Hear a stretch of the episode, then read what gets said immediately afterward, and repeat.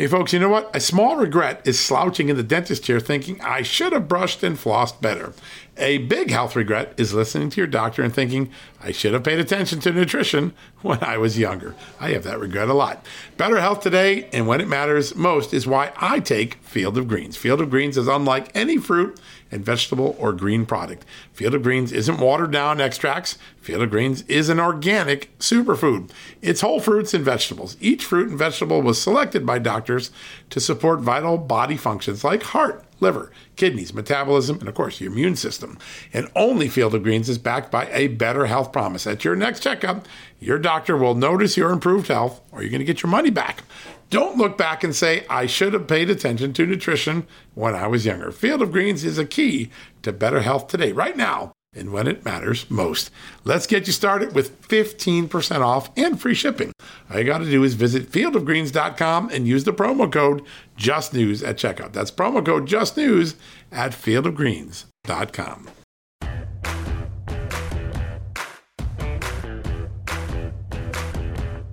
Hello, America, and welcome to a new edition of John Solomon Reports. What a show we have for you today. I'm not joking, you're going to be exhausted when we're done with this uh, show today. Uh, we've got Matt Gaetz, a congressman from Florida, to talk about Russiagate, and we've got Jerry Falwell Jr., the head, the president of Liberty University. Two great guests, two incredible stories of media neglect, media negligence, media malfeasance and uh, a lot of new developments to talk about. Uh, so we're gonna we're gonna be talking about that. I've got a couple of stories on justthenews.com that you're gonna want to hear about. Uh, hey, Twitter and your fact checkers, you might want to go back and recheck that claim on President Trump that there's no evidence of mail-in ballot fraud because we found a lot. And I'm to give you my seven or eight top things to watch in the Russia and Ukraine investigations, the investigation of the investigators eight things to watch over the next couple of months. All that when we uh, when we come back from the commercial break. But first, let's hear from our sponsors and our advertisers. Please remember to support them. They make this show and just the news possible.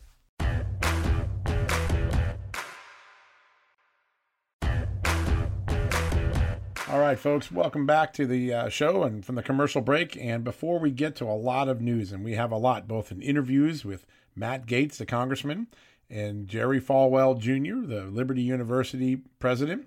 Uh, first, I want to tell you about an exciting development uh, at Just the News for all of our Just the News fans. So, yesterday we launched a new store, jtnshop.com. That stands for JTN Just the News, jtnshop.com. We've got some really great items here gadgets for the home, like AirPods for your, your music uh, listening We've got uh, gifts for dad, including uh, my favorite, uh, some mint coins from the U.S. Mint with Donald Trump uh, uh, recognition on them. I think that you'd really enjoy that. We've got masks and hand sanitizer for all of us worried about uh, the pandemic. And my personal favorite, because I've been using this now for a couple of years, the um, Clean Phone Pro. This thing is unbelievable. Uh, I leave my phone around all day long when I'm out visiting. I'm at the White House, I'm at Congress. It's out collecting germs and viruses all day. I'm putting it up to my face. This device, you stick it into the um, uh, little box, and a blue light comes on, and it sanitizes it, gets rid of all the bacteria, viruses, and germs on it.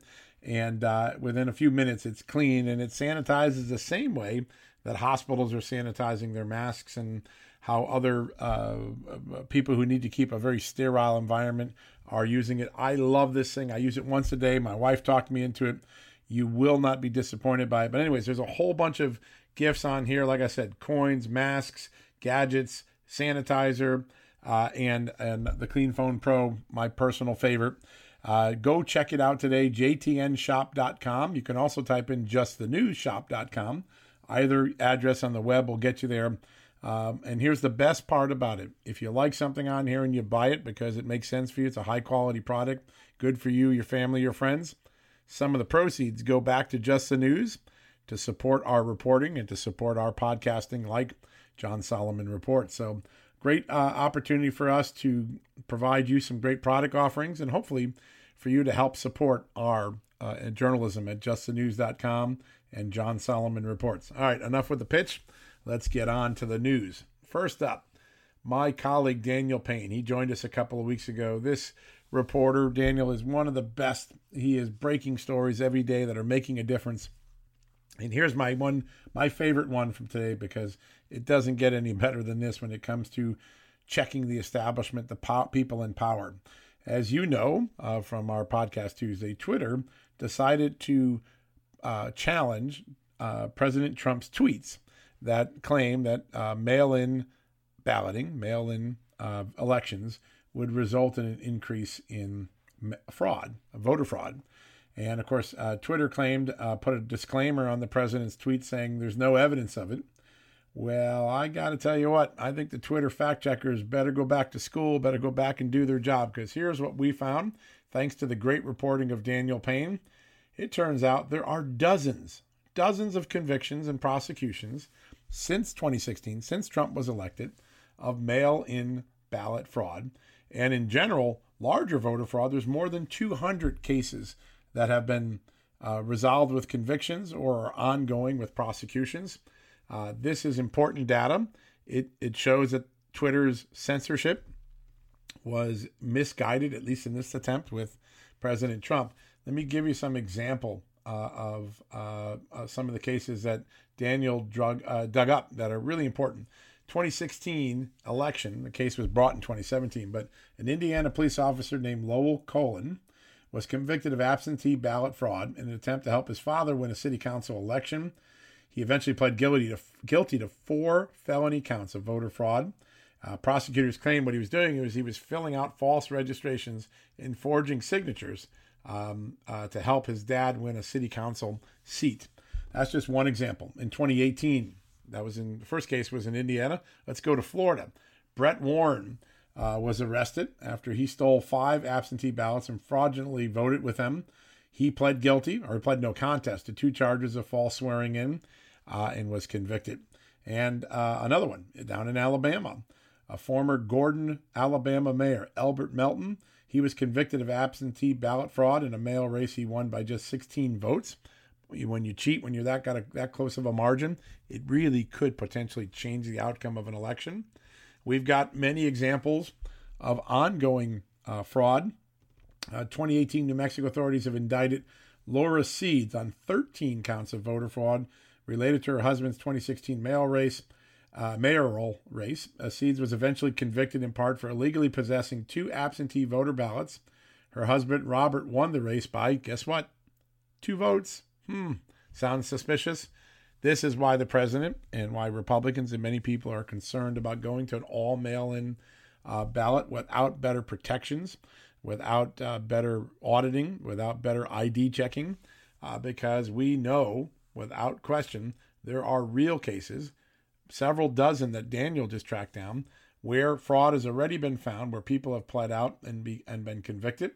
We have many examples of um, deceased registrants of being allowed to vote We've got people who double registered in two places and vote in two places.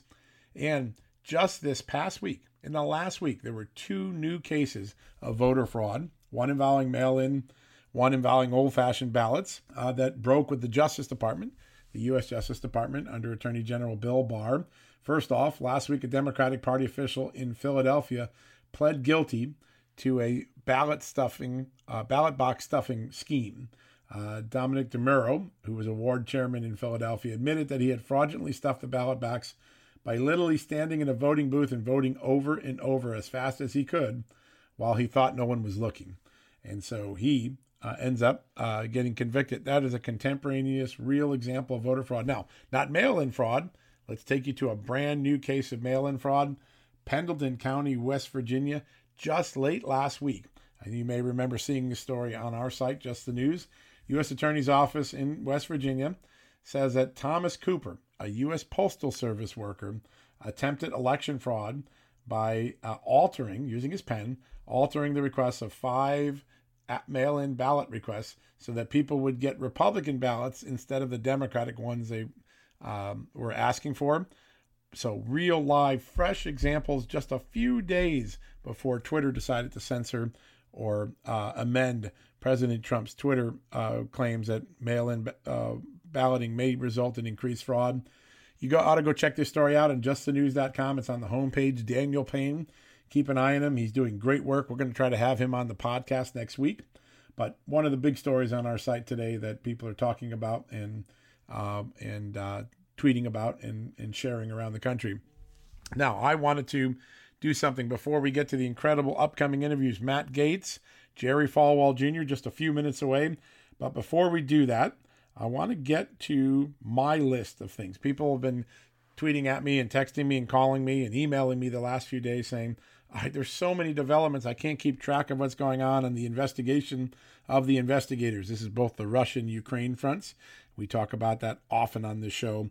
So I wanted to give you my list of uh, six, seven, eight things that I think are going to be the most important things to watch from now, post Memorial Day, to Labor Day. And let me start with the big one because next week, Rod Rosenstein, the former Deputy Attorney General, the guy that gave us Bob Mueller, remember he appointed the special prosecutor, uh, he's going to testify before Senate Judiciary Committee and Senator Lindsey Graham, the very first witness. We're finally getting hearings in the Judiciary Committee. We're getting subpoenas there. And so here are some things that we should wonder what Rod Rosenstein is going to say. Will he admit that he and um, Deputy FBI Director, then uh, Deputy FBI Director Andy McCabe, met and talked about the idea of wearing a wire on the president to try to catch him in a, an act of obstruction? That's something that he's never had to answer under oath. We'd like to know was Rod Rosenstein involved in a plot, a thought to spy on his own boss? Uh, that could be really interesting. Here's another one. We now know that two of the four FISA warrants that were filed in the Russia case, uh, the ones against Carter Page, were withdrawn. Guess who signed one of those? You got it, Rod Rosenstein. So, what will Rod Rosenstein say? Did he actually read the FISA warrant? Does he believe he was misled? Will he dump on the FBI? Will he talk about whether or not he knew that Carter Page wasn't a spy for Russia? He was actually an asset for the CIA because by the time he signed that um, final fourth search warrant, surveillance warrant, FISA warrant, uh, the FBI emphatically, irrefutably knew that Carter Page wasn't a bad guy. He was actually someone working for the CIA. So I'd like to know what Rod Rosenstein has to say about that. And here's one more for him. And uh, uh, when he scoped out the investigation for Robert Mueller, and he wrote that scoping memo we talked about in this show just a week or two ago, did he know that it was relying on evidence from the Steele dossier that had already been debunked, disproven by the FBI, specifically related to Carter Page? There's only two options here, and neither one of them are good. He was either ignorant or he knew and, and uh, went ahead with it anyways. Those are the questions that Rod Rosenstein should face next week. And uh, we have a great opportunity with uh, that hearing to get to the bottom of what his role was and does he think he was misled or was he a willing participant in what we now know to be the Russia case misconduct? All right, so that's the first thing. Rod Rosenstein's testimony, development one to watch. Development two, Lindsey Graham is going to be dropping subpoenas on a lot of people. I'd like to see who he focuses on. Does he subpoena James Comey? Does he subpoena President Obama and the White House records from the old administration? Does he subpoena Susan Rice? Uh, there are a lot of important names Andy McCabe, Pete Strzok, because the last time they all talked in public, we didn't know nearly as much as we know now. And some of their stories need some explaining. I suspect a lot of these witnesses are lawyering up, uh, getting concerned because there's a criminal investigation by John Durham. But um, the second most important thing to watch is who's going to get a subpoena uh, in in the Lindsey Graham part of the Russia investigation of the investigators' hearings. Uh, the third one that I think is important that all the Senate committees and John Durham and and uh, Jeff Jensen, the special prosecutors, need to be looking at. Were there additional conversations between President Obama and James Comey or Andrew McCabe about Mike Flynn? That weekend of January 2, 3, 4, 5, before the president has the meeting where they talk about the Flynn transcript, where Sally Yates was shocked that the president, President Obama, already knew about the intercepts of Flynn, and uh, where FBI officials were concerned that if the president got his hands on it or the White House got their hands on this transcript, there would be political weaponizations of them, partisan axes to grind. So the question is two things. How did the president find out about the transcript? How did he get it? And third, uh, did he give any instructions to the FBI that caused the FBI to tell its agent, who had decided we should shut down the investigation of Flynn, no evidence of wrongdoing, no evidence of counterintelligence threat, tell him, don't shut it down, let's keep it going and pivot to that interview where we might catch him in a lie? I'd like to know, and I think a lot of people would like to know, what evidence is there? Were there additional phone calls, contacts between James Comey and the FBI and Obama, specifically relaying information about an ongoing and soon to be closed or should have been closed criminal investigation of Mike Flynn? That would be remarkably important. Now, let me tell you what I did. I went to the FBI and asked the question, and guess what? They refused to give us the information, said we'd have to file a Freedom of Information Act, which will take months to get the evidence uh, if we ever get it. But um, I'm continuing to press on that front. But the investigators should be asking this question Did Obama and Comey have additional investigative conversations about Mike Flynn? Did it involve the transcripts? Did it involve keeping the case open? We know President Obama didn't like Mike Flynn. He told President Trump that. He fired Flynn back in 2014. I think we need to get to the answer to that one. So that's the third most important thing. The fourth one, we mentioned this last week. Senator Ron Johnson, chairman of the Homeland Security and Government Affairs Committee, uh, he issued his first subpoena in the Ukraine portion of the investigate the investigators. And in that case, he sent it to a Democratic firm called Blue Star Strategies, which was helping Hunter Biden's firm, Burisma Holdings, the gas company in Ukraine, try to get out of the corruption allegations they had been facing for years. Here's the big question Will Blue Star comply? And if they don't comply, Will Mitt Romney allow Senator Johnson to subpoena the Ukrainian figure who worked for Blue Star, a guy named Andrei Telizhenko, who knows everything that happened on the Burisma front, the Blue Star front, the conversations between the State Department, the White House, that's the Obama White House, by the way, and uh, Burisma. Uh, will they allow a subpoena to go to him so he can provide his evidence? That's the fourth uh, and uh, most important thing to keep an eye on. Let's watch that. Here's another thing. I think uh, Senator Johnson has been very quiet, but he's been gathering thousands upon thousands of pages of documents, including, I confirmed this with the National Archives last week, documents from the Obama administration White House. That's unusual for a former president to give up his documents without a fight. Uh, here's the question With all of that body of evidence, will Senator Johnson issue with his staff an interim report on everything he found on Ukraine about Ukraine election meddling, and about Hunter Biden, Burisma, and the obsession of some in Ukraine and some in the United States to make the Burisma allegations go away before President Trump became president. So, an interim report from Senator Johnson and the Senate Homeland and Governmental Affairs Committee. That's a very important development to keep an eye on. And then here's another one. Who else is Johnson going to call as witnesses? I think that uh, Graham, Grassley, and Johnson are all going to call witnesses. I'm sure they're coordinating so that there's no duplication. And between the three of them, they should be able to give us a complete story of the Russia and um, uh, Ukraine scandals and the misconduct that investigators and investigations, the false narratives that were painted by the Adam Schiffs of the world. I'd like to know who Senator Johnson is going to call as a witness. Will it be Andrei Telizhenko? Will it be Hunter Biden? Will it be Joe Biden? Will it be Joe Biden staffers? Will it be the former State Department um, officials who've already testified they saw the inappropriate appearance of a conflict of interest with Hunter Biden cashing in on Burisma while his father was ahead of Ukraine U.S. policy? I'd like to know who the witnesses. That's the sixth most important thing. And then finally, the question we've all been asking for yes, believe it or not, a whole year already because it was a year ago this month that Attorney General Bill Barr named John Durham special prosecutor to investigate the investigators in Russia. Will there ever be any criminal charges? Ever. It's been a, a year. Most cases don't take that long to bring a single charge. Now, what do we know already? There were two opportunities for Durham and Barr to bring charges one against Comey, one against McCabe. Both recommendations from the Inspector General, Michael Horowitz, who gave us that important port, report back in December. And so the question is they passed on both of those. They declined prosecution. Will there be any uh, prosecutions? Here's two things to look for. There could be indictments. I think if there are, there'll be a small number, not a large number. There also could be some plea deals, what we call criminal informations, where people plead out and agree to cooperate. I think June and July are the months to watch to see if Durham delivers anything or whether he's nothing but a report and a big dud. We'll have to wait and see. I know a lot of people believe there's criminality, but only John Durham knows the body of evidence that's really there. We've seen glimpses of it, and it shocks our conscience. But it's up to that prosecution team and Attorney General Barr to decide if it reaches the stage of uh, criminality. So let's keep an eye on that and see what happens. That is the seventh most important development to watch, and the one that I think we're probably all going to watch most closely. So those are my seven picks. Now we're going to go to a quick commercial break. When we come back, Jerry Falwell Jr.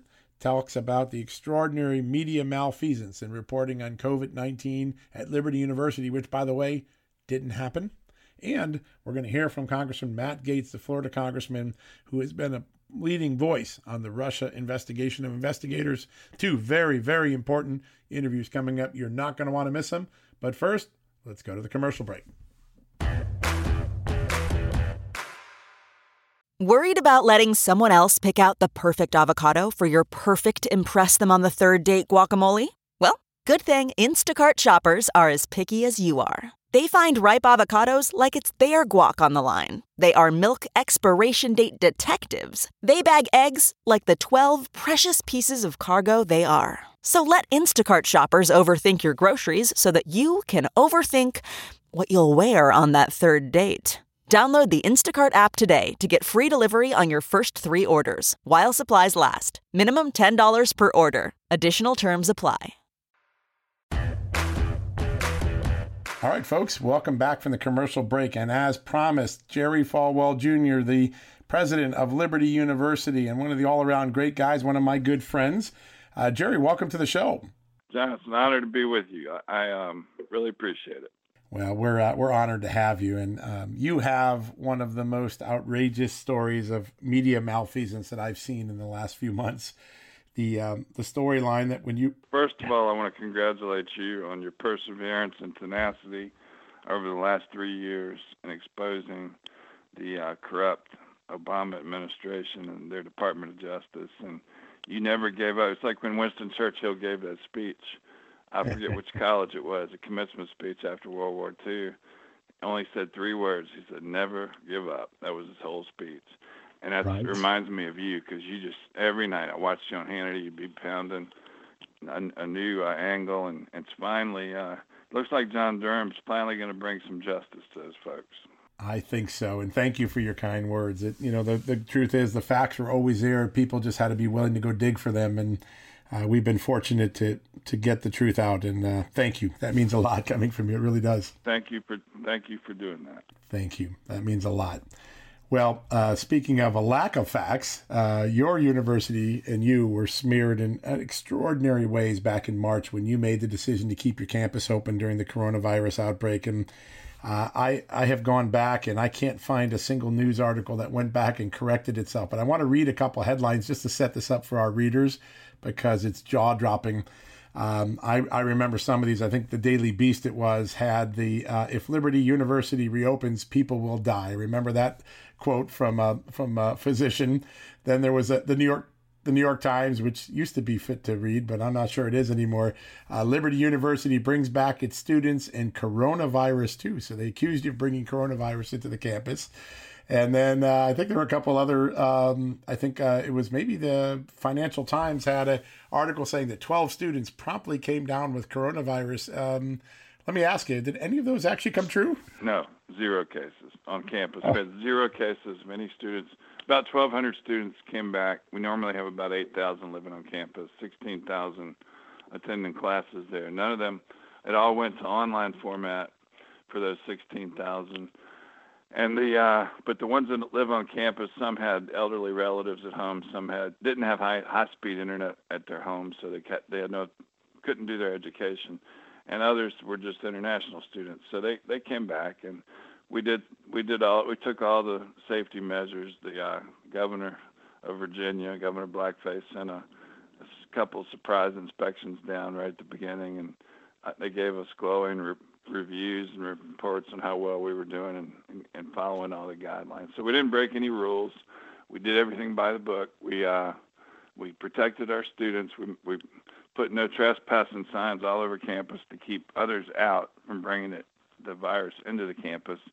this area's got about a quarter million people, and we've only had about 189 cases and three deaths over the whole course of the of the pandemic, and so it's not a hot spot by any means. But we still put up no trespassing signs. The only ones that we know who trespassed were the New York Times reporters and the ProPublica reporters.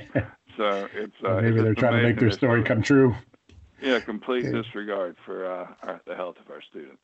Wow it's it's just extraordinary. So no no students have come down with coronavirus. No faculty came down. Everything has been fine, and you were able to give those students who were trapped a place to stay stay on campus, even as others eh, took the remote learning option. Um, what happens? Did any of these? Uh... I got thank I got thank you letters from so many parents who just uh, so much appreciated us giving their yeah. young people a place to to shelter it, it is remarkable. And yet, all the bad press, you would swear that something horrific. And uh, I have a couple other headlines I dug up as I was. We're going to put all these headlines up on Just the News so people can see how bad the media really was on this. But I think it was the Washington Post. I'm just looking at this headline here.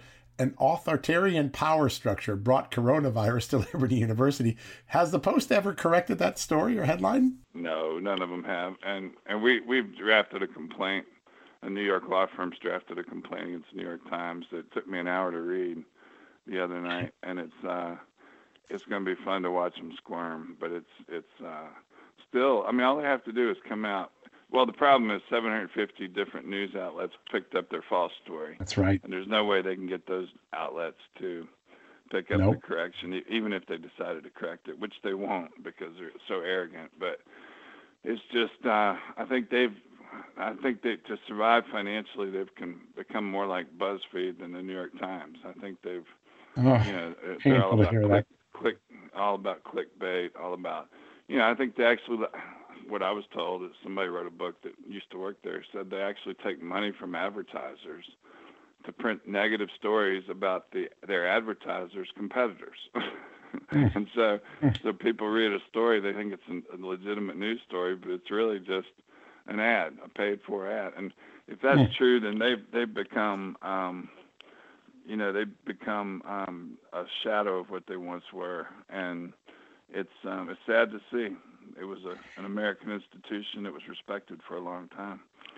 Yeah, it was, and it did a lot of great uh, good over the years, and then uh, somehow in these last five years, and it, it, to me, it starts with the very story we talked about, right? Russia where there are stories on the front page of the New York Times never been retracted against the president that are now blatantly false. And now it carries on to, to folks like you. Do, do you think it's because you're conservative, because you're aligned with Trump, because you're a man of faith?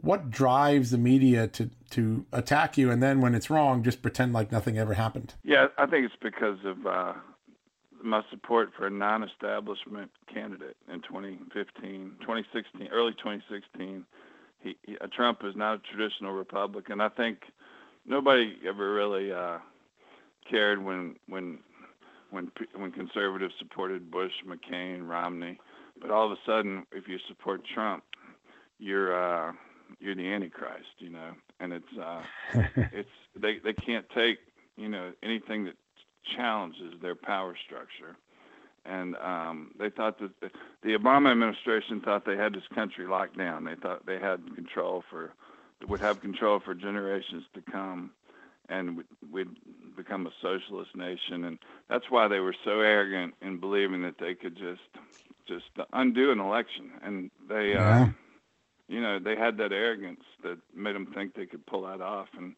and they found out quickly that the American people were not falling for their for their storyline and for their uh, you know for their for their trickery and so they were shocked I believe when um, Trump won and when when uh, you know they ha- they couldn't do anything about it. So it's uh, but it's it's it's so uh, I'm so excited. I'm cautiously optimistic about John Durham's um, conclusions. And that's I think our country's you know rule of law depends on him coming through and doing the right thing. Our country also depended on an accurate media, and we, we've got to find a way either to create a new generation of journalists or somebody to stop the sort of silliness that happened to you. I mean, um, you look and your you know your your families, your students are not not only satisfied with your performance, they're grateful for what you did, and you'd never know that from the the hundreds and hundreds of news stories that were written during that moment of emotion. Speaking of students, you you're finished for this year, but what happens in the fall? What are your plans for the fall as you as you get the university ready for September? You know, I was listening to the president, Mitch Daniels, president of Purdue University, last night on right. Martha MacCallum's show, and he made a lot of sense what he said. He he said the science dictates that, that his school open. We feel the same way. The chances of someone college age contracting this virus um, and passing away is, is almost zero, and that's about 80% of his community. He said Right. Same thing at Liberty. We do have faculty members that are older, and so we're looking at ways like he like he's already announced. Um, you know, putting plexiglass up to separate the professors from the students in the classroom. Um, you know, other other measures to protect the ones that might be at risk. But but it all can be done, and, we, and it, it all can be done safely. And we um, it's business as usual, and our enrollment is the same as it was this time last year. We're not trying to grow the resident program. Our online enrollment is up 10% over the same day last year. How many uh, online students do you have now? We just went over 100,000 two weeks ago, first time ever. Our previous high was 98,000 in 2014.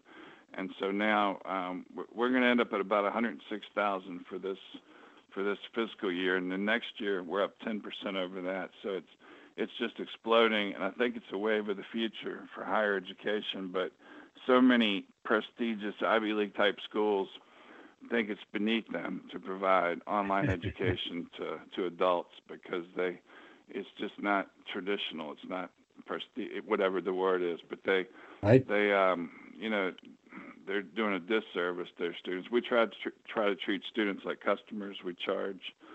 We're in the lowest 25 percent um, 25% um, of private colleges in, in our tuition for online and resident. And we, we want to keep it affordable and keep our best professors in the classroom and send it, instead of sending them off to Sweden to do research or something. And it like so many other schools. it's another Ivy League thing, isn't it? Yeah. I was on a plane a couple of um, months ago, coming back from uh, the Midwest, and I sat next to this young student, uh, young fellow who had just uh, graduated, and he had just finished the Liberty University online course, and he was a um, retired soldier. He was a, a retired military services, and he said that so many of his colleagues in the military had taken advantage of liberty because their lifestyle didn't allow to go away for six months of school. And being able to learn at night and on weekends was empowering for him. And so you, are doing a lot particularly for our veterans and, and uh, those in the military taking advantage of this online learning opportunity aren't you? Well it's, it's military. And it's uh, we have 27% african americans in our online online university. We have uh, wow. lots of first responders. We have um, 65% of our online students are low income, and 2,000 of the 100,000 are Virginia students, and they, they, they qualify for a special tuition assistance grant from the state of Virginia. Well, the governor of Virginia, that's the only group he targeted were the military, the minorities, the low income students. He eliminated that tuition assistance grant just recent, just, just in the last few weeks. That's we're right. Providing that same, we're providing that same grant now to any student in Virginia who wants to study online. But we're not just providing the money. We're we're buying their claim against the governor of Virginia because it's a violation of the Equal Protection Clause of the Constitution to treat one group of students different from another. So that this, that way they don't have to sue the governor. We're going to do it for them. so wow. it should be interesting. It should be interesting to watch that play out. We'll be looking for that lawsuit. That'll be coming up soon, I imagine, huh? It'll be a little while, but it's uh, yeah. it's in the works for sure. Well, you've been an innovator in the education space, and, and the size of your student body is an affirmation that what you've done has has uh, transformed education. And so now all we need to do is transform media so that they cover you a little more fairly. That'll be the next big uh, challenge for us all. yeah, I don't know how you do that. I don't know if, if uh, I don't. I just don't see how the government can uh, can rein that group in. It's it's. Yeah, it's got to come from within. It's got to it's got to start with we were so wrong. We have to just get this right, and I just don't know whether that shame point's been reached yet. I don't know. I don't know. That that's a tough one, but it's uh, it's you're right. It has to come from within media itself. They have to return to their roots and um, yeah, and try to be try to be real journalists, like you are, like you are. Uh, uh, well, thank you. You're very kind. Well, on behalf of a profession that really wronged you, Jerry, I want to thank you for uh, for joining us. We're gonna uh, share this with our listeners, and I know they're going to um, they're going to go back and look at these headlines and just be amazed by the the malfeasance that that the profession practiced against you and your university and we uh, we wish you a good summer and a, a, successful start to your fall semester. The worst part about it was is they were on campus for several days during that week. They never spoke to anybody at Liberty. They talked to a doctor across town who had had some students come see him, his come to his practice because they had upper respiratory colds and allergies, and he told them that. But he told them you should talk to the on-campus doctor who has got runs the clinic on campus. They refused to talk to her but then when they left that Sunday about noon, they called us and said, uh, we, we, we they had already written the story, but they asked a few questions. They gave us till three o'clock when they published. So they it was all a setup, and it's um, it's just uh, it's it's all going to be outlined in this lawsuit, but it's it's something I think you uh, you'll enjoy when you see it we're, we're grateful that you stood up for the truth and that also I, I have to shout out one journalist who did get this right because William McGurn at the Wall Street Journal went back, the only journalist to go back and find out did it really happen, and he found out the truth, which it never happened. He called us out of the blue, and we're so grateful for his. Uh, that that started to get the word out to, because everybody believed the original. Of, of course, yeah, it was in the New York Times. Of course, you're going to believe it, right? Yeah, a lot of people still believe it, but it's just uh, wow. we're going to fight, and they're not going to get away with it. I promise. Well, that is good news to hear. We we need to have more accountability in this profession if we're ever going to fix it. So. Uh, on behalf of Just the News and John Solomon Reports, Jerry, I want to thank you very much. I know you're very busy, but uh, thanks for the time, and we'll be sure to get this story out to our audience. No, John, great to be with you. Thank you so much. Okay, it's time to commit. 2024 is the year for prioritizing yourself. Begin your new smile journey with Byte, and you could start seeing results in just two to three weeks. Just order your at home impression kit today for only $14.95 at Byte.com. Byte Clear aligners are doctor directed and delivered to your door. Treatment costs thousands less than braces. Plus, they offer financing options, accept eligible insurance, and you can pay with your HSA FSA. Get 80% off your impression kit when you use code WONDERY at Byte.com. That's B-Y-T-E dot com. Start your confidence journey today with Byte. All right, folks, welcome back from the commercial break. And as promised, the Congressman, Matt Gaetz from Florida, is here with us. And I've got some news about Congressman Gaetz. He's got a brand new podcast called Hot Takes with Matt Gaetz. You should check it out. It's awesome. I'm going to be a subscriber right away. Congressman, welcome to the show. Oh, thanks so much, John. And thanks for mentioning my podcast, Hot Takes with Matt Gaetz. I think that the news of the day really opens the door into a lot of the work of the Congress. And so each and every weekday, uh, I do about 20 minutes. So it's fast, tight, and uh, it'll get you ready on your drive home to be well informed as to how uh, the, the news and work of the Congress informs on people's lives. So I'm super excited about it. And thanks for mentioning that's, it. That's fantastic. I'm adding it to my podcast list today once I found out about it. So I'll be a listener too. So that's really great. Congratulations. Thanks. All right. There's so much going on. And let's start with the breaking news. So we have uh, been without a FISA law for a couple months. We haven't had any terrible things happen. And so, uh, but the uh, there's an effort to ramrod through some version of a new law to get the FISA capabilities uh, up and running again. I think you have some concerns about what they're trying to do behind the scenes. Could you describe a little bit just what's going on in the back doors of Congress right now? I can, John, and this is literally unfolding during our conversation. Uh, President Trump last week said that up until this point in time, he had really deferred to Mitch McConnell on the design of a FISA reauthorization. And of course, those of us most concerned about how FISA had been weaponized against the president and used as a political tool, we really wanted to see major structural reforms, not just a little bit of virtue signaling, a little bit of sanding off some rough edges. We really wanted to change the way that system works because right, right now, John, it, it, it only is as good as the people running it right? There, there is no mechanism by which the, the system or the institution can stop corrupt people. And that really is the touchstone of our reform objective. And so uh, the president set that as the standard. The Senate sent over a bill. Interestingly, only two senators voted uh, on the Republican side voted against the bill. It was Richard Burr, who wants no reforms. He's got a lot of his own problems right now. And then Rand sure Paul, who probably wouldn't support a reauthorization at all.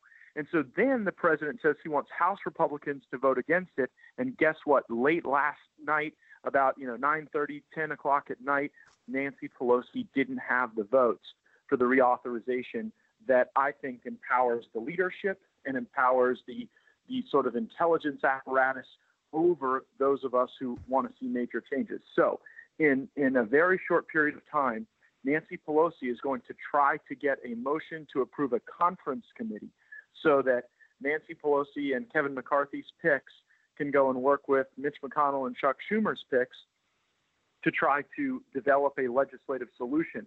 I will be voting against that appointment of a conference committee because I don't think that you pick a club within a club within the Congress to deal with these major issues. I actually think that we need open hearings. We need to come back to Washington. We need to bring forward witnesses. We need to hear a lot more from the inspector general. But as we sit here today, John, Nancy Pelosi trying to get a smaller and smaller group of senators and congressmen together to try to uh, reorient the Foreign Intelligence Surveillance Act. Uh, it's a storyline we've heard time again. When there are tough decisions, you just try to get a party of a few to pass what uh, the party of the rest of us will have to live with. And let's remind folks that uh, just recently, the Inspector General of the Justice Department reviewed 29 FISA applications, and all 29 had errors that violated the FBI's rule. They were 29 for 29 uh, bad. Uh, there's got to be something far more sweeping to be done to correct that behavior. So it'll be interesting to see how this um, this vote plays out. Uh, do you think they have the votes for a conference? Yeah, yeah. Hey, John, let me just highlight two of the major substantive issues that are creating this rub. Please. One is whether or not this will convert from a non adversarial process to an adversarial process. So, right now, as you've reported, the government sort of goes in with the judge, and there's no one else there asking tough questions about the predicating material and the subsourcing and the individuals that are cited as having unique credibility on these questions. So we believe that there should be a permanent amicus there to ask the tough questions and to try to poke the holes in the government's case so that we really get a more complete version of the facts. So that's that's I'd say the first major rub. Some of the national security type folks don't like that. Some of the civil libertarians do. The second is what standard uh, one should have to acquire to do bulk collection of people's internet searches, of their emails. And uh, Warren Davidson and Zoe Lofgren in the House, uh, Senator Daines and Senator Wyden in the Senate have led the effort to restore the probable cause standard rather right. than just a suspicion standard. And the reason that's important is that while the probable cause standard certainly isn't perfect, it happens to be the best ever designed by human beings on the planet and we have a real doctrine around that standard. We know what it means. And when you water it down for one particular group of searches or infringements on rights, it, it really can go off the rails very quickly. So if you're wondering what it is we're debating about in the in, in the back rooms, it's those two principal issues.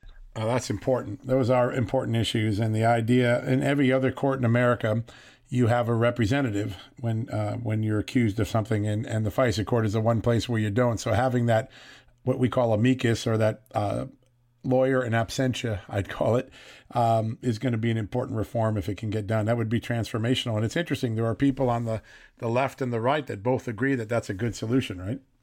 Absolutely. On these issues of intelligence and surveillance and civil rights, you can't really map it out by Republicans versus Democrats we have Republicans and Democrats on really both sides of this issue. It really is more about whether or not someone believes in a stronger government control or more individual liberty. I typically fall more on the individual liberty side of that spectrum. Of but course. certainly, when you see how the government control has been abused, when you see that the system that has been designed and built cannot survive against corrupt people, that it, that it, it, it can't uh, quell that corruption, that's when you need these types of major structural changes. It's um, those are such important issues, as is the probable cause standard, because that's the standard for search warrants generally, and yet the FISA warrant has had the uh, the lower standard, which has potentially led to the sort of issues that we've seen in the the Russia case, where their probable cause wasn't even in sniffing distance of what they were proposing to the court. Uh, they had nothing. They had third hand suggestion of suggestions. Yeah, it wasn't probable cause. It was just a corrupt cause for them. there you go. That's an important line. I'll remember that line. Well, the um, I want to ask you because since the last time you were on our podcast, we've had a dizzying um, uh, array of disclosures, and it, we sort of went from a, a, period where you were lucky to squeeze any water out of the cactus to get some disclosure to now dramatic disclosures coming every two or three days in the the Russia investigation. I want to ask of all the things you've seen, and you, you, you were one of the earliest people to see this for what it was and to call it out and to put pressure on the Justice Department to give us disclosure. What are the most important new developments of the investigation of the investigators in your mind? Uh, to me, the Grenell disclosure that Russian intelligence was not only targeting the sub sources of the Steele dossier, that our own government knew that the subsources of the Steele dossier had been targeted by foreign intelligence, and we relied on it anyway, presented it to a court anyway, and didn't tell the court that we that the subsources were being targeted by Russian intelligence. To me, the reason that's so significant, John, is because it proves what we've been saying about the left always accusing us of what they're doing. You know, the the, the notion that you had a DNC funded operation that was commingling, at least in interest, at least in percepted, perception and ambition, with Russian intelligence, uh, it really, I think, wraps this all up. When it comes to how high this went up into the Obama White House, I think we've still got a little more digging left to do. And let me suggest to you what I think are some of the most important disclosures yet to come. Please do. We know that our intelligence community had to Tom Sawyer a few other uh, countries into doing the work that we weren't allowed to do. You know, I, it wasn't always the U.S. intelligence community whitewashing the proverbial fence when it came to George Papadopoulos and Dr. Carter Page and, and others. We got others to do it for us. And so those correspondence with foreign governments, foreign actors, could not have solely occurred at sort of the Peter Strzok level or even the Jim Comey level.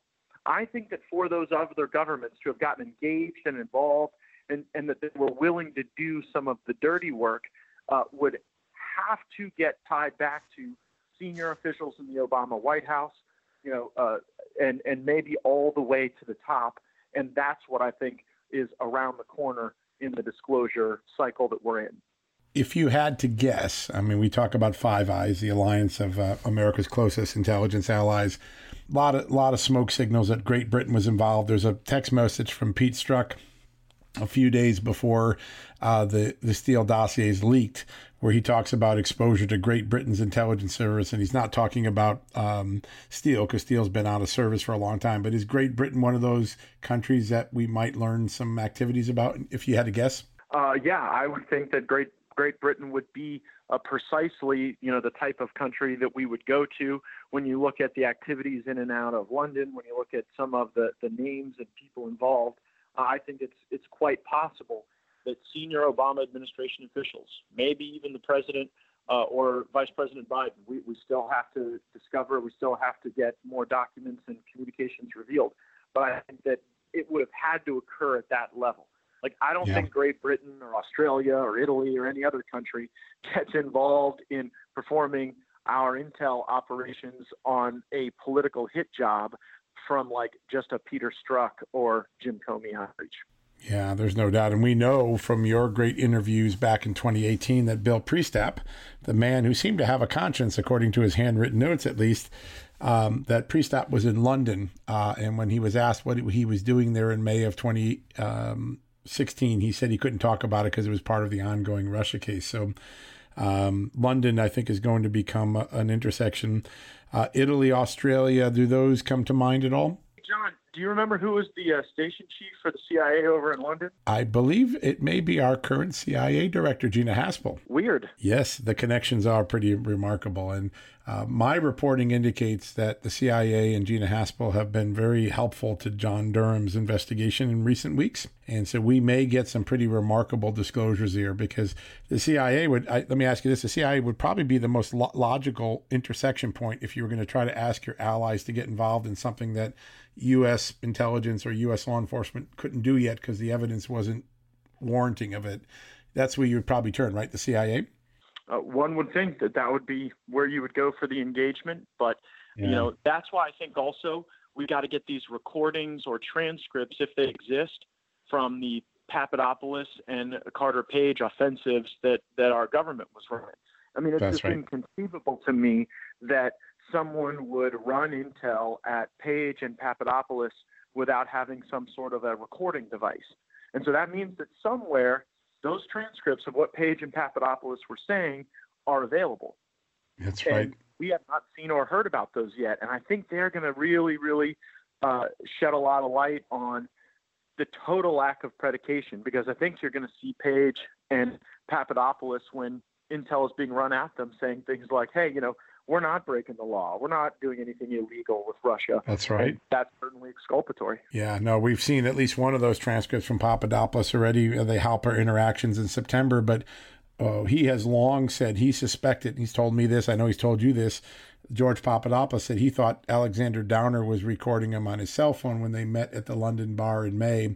If such a recording exists at that time, that could be really essential evidence. Absolutely. And I can't imagine that Downer would be running the operation he was running without a recording device. Uh, yeah. So we'll see. Yeah, that's very important. I think those are going to be revel- big revelations. How disturbed are you to learn about all the things you've learned about Mike Flynn? I know they're going to release the Mike Flynn uh, transcript about the Russian ambassador. Quite frankly, we know so much about it that's going to be almost uh, anticlimactic. But the conduct of the FBI in keeping the case open when there was no basis to do so, when their own career agents had shut it down. Uh, given the time frame of that weekend in, in early January, do you think the White House was meddling in the Flynn investigation? Oh, we we know better than that, uh, John. We know based on the unmasking logs, and we know based on the meeting notes and the Susan Rice email that the Flynn activity did go to the top that that, that was something that President Obama was directly involved in, that Vice President Biden was directly involved in. We just have to now go through and figure out at which decision points uh, were they calling the shots. But their involvement is now, I think, well evidenced. It's just a question of which particular decisions did they make or guide, uh, rather than simply setting the tone that they wanted to be as disruptive as possible and as not just disruptive, but delegitimizing as possible. This wasn't an effort to stumble the president. It was quite literally an effort to have the country believe that he wasn't legitimately elected. And that has done far more damage to our democracy than anything the left has accused President Trump of doing. It is remarkable. If you're Vladimir Putin, you have to be thanking all the people who carried out the three year investigation because it achieved more damage to our democracy than any of the um, other activities that the Russians ever managed to do in America. And he turned our own intelligence agencies into his propaganda arm. It's really remarkable. Really, really remarkable. The um, we've talked a lot uh, over the last few years about the FBI and, and has it come to grips with what it did wrong and is it on a better course now? What's your diagnosis? If you're the doctor and the FBI is the patients, what's your diagnosis of the current Christopher Wray FBI uh, this day, a couple weeks after he announced the internal investigation of, of the Flynn matter and the earlier review. Do you feel like the FBI is coming to grips with what it did wrong and what it can get right? Well, I'm a lawyer, not a doctor, but I would not give the FBI a clean bill of health. Uh, perhaps the the acuity of the disease is diminished because more of us are actively engaged in oversight than when Paul Ryan was in charge and the FBI basically knew that they, the Justice Department would never have to really respond to, to document requests because Ryan wasn't ever going to be serious about oversight. Now I think that you know you've got uh, the president more aware of what happened now that there's more attention given to the issue. But the acuity level of the disease is not as bad. But I do believe there are chronic ailments that still exist at the FBI. And I think that the proverbial x ray, to torture the metaphor a bit more, would be the uh, Horowitz Inspector General report that said, "Gosh, you know, I looked at these dozens of files, and you know, every single time we opened a file, there's something that the government had done wrong." And that is just not indicative of a clean bill of health. It uh, it's not, and uh, the uh, you can see that some of these issues, like cheating on the FISA, uh, failing to manage confidential human sources, like Christopher Steele, went far beyond that case. That they're systemic issues of cheating that the FBI has just gotten away with for so long, and uh, I think that's why your oversight and others who've provided it is beginning to to at least focus attention on what needs to be fixed. That's uh, a remarkable accomplishment by you and Congressman Jordan and uh, Senators Grassley, Johnson, and and uh, Graham. Speaking of Senator Graham, uh, we get Rod Rosenstein on the box for the first time next week as a witness. What do you think are the most important questions that Rod Rosenstein needs to answer? Rod Rosenstein still hasn't answered the questions that I asked him nearly two years ago. That's right. Said, well, you know, Mr. Deputy Attorney General, your signature is on this FISA renewal. Did you read it before you signed it? And the answer was like a handful of howdy and a mouthful of much obliged. He wanted to give me a you know 12 minute description of the FISA process instead of simply answering the question whether he had read what he had signed. Uh, yeah. I also don't believe that Rod Rosenstein has sufficiently been called to account for suggesting that the 25th Amendment be invoked and that he would wear a wire. And he his answer was, "Well, I was joking." Uh, that doesn't cut it. You don't get to joke about removing the president of the United States and wearing a wire on him when you are a deputy attorney general. And so I think that there there there were elements of this coup attempt that installed people not only you know in the Obama government obviously but the Trump government. I mean Comey was essentially the inside man that goes from the Obama government to the Trump government and then yep. they were able to get Rosenstein in and then Sessions who you know I mean good lord I hope he's not returning to Washington with any any power to wield. Uh, Jeff Sessions became an employee at the Justice Department rather than a leader and Rod Rosenstein was able to keep this uh, delegitimizing unfair investigation rolling when it should have been shut down. It should have never begun. It was corrupt from the beginning, but there were so many opportunities to peel back the layers of the onion to realize that this was a rotten political endeavor, not a counterintelligence or law enforcement endeavor, and to shut it down. But you know, instead, Rosenstein, I think, allowed it to play out with the hopes that you know there there could be some obstruction of justice smear on the back end. Yeah, it's almost the same thing they did with Flynn, right? We can't get him on a counterintelligence threat. Let's see if we can catch him lying. I think they couldn't get Trump on anything Russia collusion because there was zero evidence. So then the idea was, could they create a create a crime out of obstruction? It seems like they used the same pattern twice to to hamper this administration, and that's exactly what our founding fathers never intended our law enforcement apparatus to do. One last question on Ro- Rosenstein. Um, recently, the scoping memo came out, the August 2017 scoping memo, and it clearly shows that one of the predicates he gave to uh, Special Prosecutor Mueller was uh, stuff derived solely from the Steele dossier and specifically information from the Steele dossier that by August 2017 had been debunked. This is that he met with the two Igors in Russia. Uh, the FBI had knew, known not only that, that that had not happened, but that it most likely came from a Russian intelligence disinformation campaign, that specific allegation of Carter Page. How problematic is it that the special counsel investigation was predicated on evidence that the FBI knew to be false and disproven. It is problematic that that was the original predication, but I, as I think your question drills down on, it's equally problematic that there were continued renewals and there were continued affirmations of the legitimacy of this investigation long after we learned of its corrupt origins and of its political ambitions.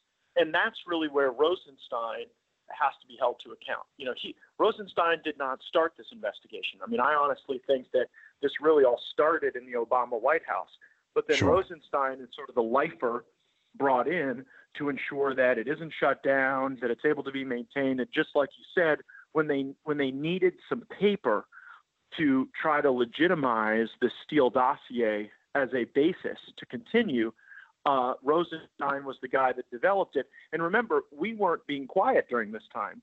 You know, your reporting, Sarah Carter's reporting, uh, the the investigative work that Meadows and Jordan and DeSantis and myself were doing was continually calling into question this dossier.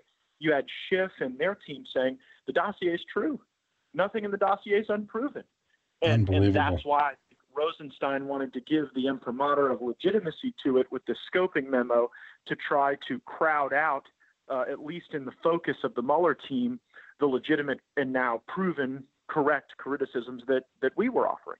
Yeah, no, that's the key. But history will look back at Adam Schiff's uh, public statements in 2017 and in 2018, I think, in a very harsh light because they've all, nearly all, been proven uh, wrong. Well, Congressman, it's always a pleasure to have a, a, conversation with you, whether in a podcast or in a green room. I want to thank you for all you've done to help my reporting and to help us get the truth on this. And we wish you luck with your podcast and with all those negotiations you're headed into with the FISA law uh, later today. Yeah, thank you very much for it. And, and John, one thing we just have to keep in mind is that the left doesn't stay stagnant with their tactics. They evolved from Russia to Ukraine. You know, the work you did to blow a hole in the Russia story, the Russia hoax really, was something that they didn't want to have happen in Ukraine. And so they were actually deft enough, nimble enough to turn their cannons on you, on Rudy Giuliani, uh, on you know those of us in Congress who've been very That's active. Right. And I think it's just really important for the listeners to understand that these podcast platforms where you can give direct reporting, where I can give uh, direct analysis on hot takes with Matt Gaetz, it's so essential so that people don't don't have to endure that filter, and so that we can actually ensure that we direct the government to its highest and most proper virtues. Wow, that's such a great point. Uh, getting beyond the filter of a media who was a co-conspirator in this whole Russia case is so important. And uh, thank you for making that point. That's a very, very important point. All right, folks, we'll be back from the commercial break in a couple seconds to wrap things up. Again, thank you, Congressman Matt Gaetz. That was a lot of fun. Thanks, John. All right, folks, that wraps up another week's worth of John Solomon Reports podcast at Just the News. Stay tuned at Just the News. We're going to have lots of breaking developments, perhaps most important. Uh, remember those seven areas to watch in the Russian Ukraine investigations with Grassley, Johnson, Graham, uh, the things I mentioned. Uh, Matt gave Gaetz gave us some real food for thought, uh, raising the possibility that some of the next big disclosures in the Russia case may involve foreign uh, uh, interference in our election, foreign assistance to Donald Trump uh, or to uh, the investigators trying to get Donald Trump. Uh, that's a big headline that uh, we, if he's right, will turn into some pretty big news. and let's keep in mind that what happened at Liberty University and with the false reporting by the New York Times and others suggesting there was a coronavirus outbreak at a university that did not happen. And yet those media organizations haven't corrected their stories that's something that should worry us all. Uh, what a week it's been. I thank you for listening uh, to the two regular editions and that extra special edition we did with General Spalding. I wish you a good weekend, uh, and uh, we'll be back next week with lots of uh, more great groundbreaking news.